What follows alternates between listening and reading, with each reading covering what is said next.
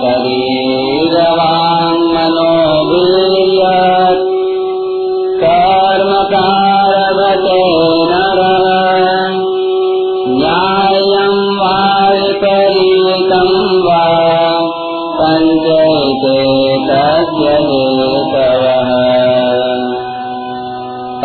श्लोक। मनुष्य शरीर, वाणी और मन के द्वारा शास्त्र विहित अथवा शास्त्र विरुद्ध जो कुछ भी कर्म आरंभ करता है, उसके ये पूर्वोक्त पाँचों हेतु होते हैं। व्याख्या शरीर मनोधीर्य कर्म प्रारवते न्याय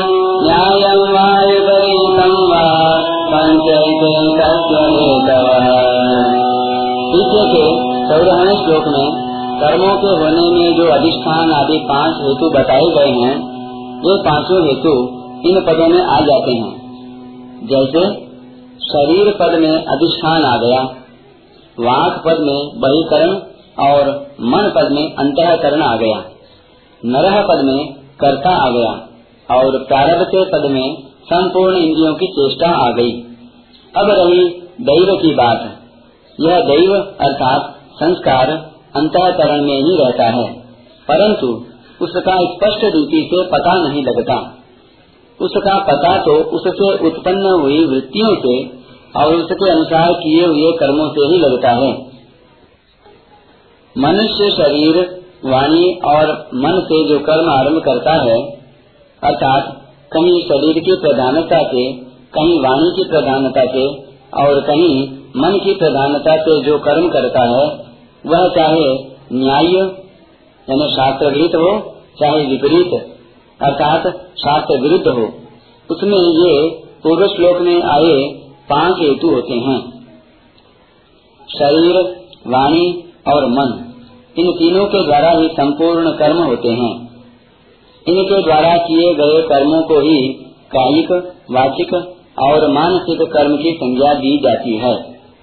इन तीनों में अशुद्धि आने से ही बंधन होता है। इसीलिए इन तीनों की यानी शरीर वाणी और मन की शुद्धि के लिए सत्रहवें अध्याय के चौदहवें, पंद्रहवें और सोलहवें श्लोक में क्रमशः कायिक, वाचिक और मानसिक तप का वर्णन किया गया है। तात्पर्य यह है कि शरीर, वाणी और मन से कोई भी शास्त्र निषिद्ध कर्म न किया जाए, केवल शास्त्र विहित कर्म ही किए जाएँ। तो वह तप हो जाता है। सत्रहवें अध्याय के ही सत्रहवें श्लोक में अफलाकांक्षी भी पद देकर यह बताया है कि निष्काम भाव से किया हुआ तप सात्विक होता है। सात्विक तप बांधने वाला नहीं होता, प्रत्युत मुक्ति देने वाला होता है, परंतु राजस तामस तप बांधने वाले होते हैं।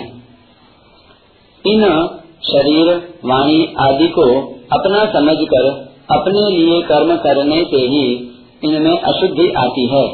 इसलिए इनको शुद्ध किए बिना केवल विचार से बुद्धि के द्वारा शांति सिद्धांत की बातें तो समझ में आ सकती हैं, परंतु कर्मों के साथ मेरा किंचन मात्र भी संबंध नहीं है ऐसा स्पष्ट बोध नहीं हो सकता। ऐसी हालत में साधक शरीर आदि को अपना न समझे और अपने लिए कोई कर्म न करे तो वे शरीर आदि बहुत जल्दी शुद्ध हो जाएँगे। अतः चाहे कर्मयोग की दृष्टि से इनको शुद्ध करके इनसे संबंध तोड़ ले, चाहे सांख्य योग की दृष्टि से प्रबल विवेक के द्वारा इनसे संबंध तोड़ ले। दोनों ही साधनों से प्रकृति और प्रकृति के कार्य के साथ अपने माने हुए संबंध का विच्छेद हो जाता है।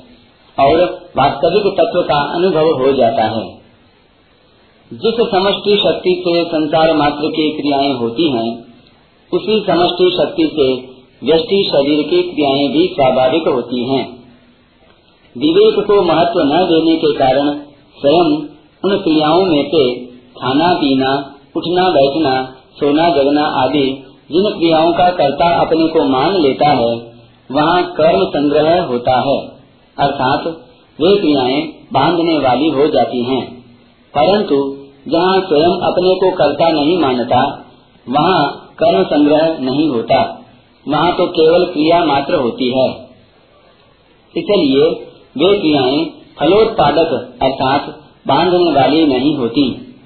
जैसे बचपन से जवान होना स्वास्थ्य का आना जाना, भोजन का पाचन होना, तथा रस आदि बन जाना आदि क्रियाएँ बिना कर्तृत्वाभिमान के प्रकृति के द्वारा स्वतः स्वाभाविक होती हैं, और उनका कोई कर्म संग्रह अर्थात पाप पुण्य नहीं होता। ऐसे ही कर्तृत्वाभिमान न रहने पर सभी क्रियाएँ प्रकृति के द्वारा ही होती हैं, ऐसा स्पष्ट अनुभव हो जाता है। परिशिष्ट भाव। मन में राग द्वेष हर्ष, शोक आदि होना मानसिक कर्म है।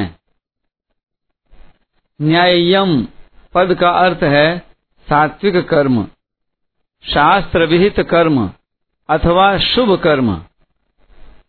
विपरीतम पद का अर्थ है राजस तामस कर्म, शास्त्र निषिद्ध कर्म अथवा अशुभ कर्म।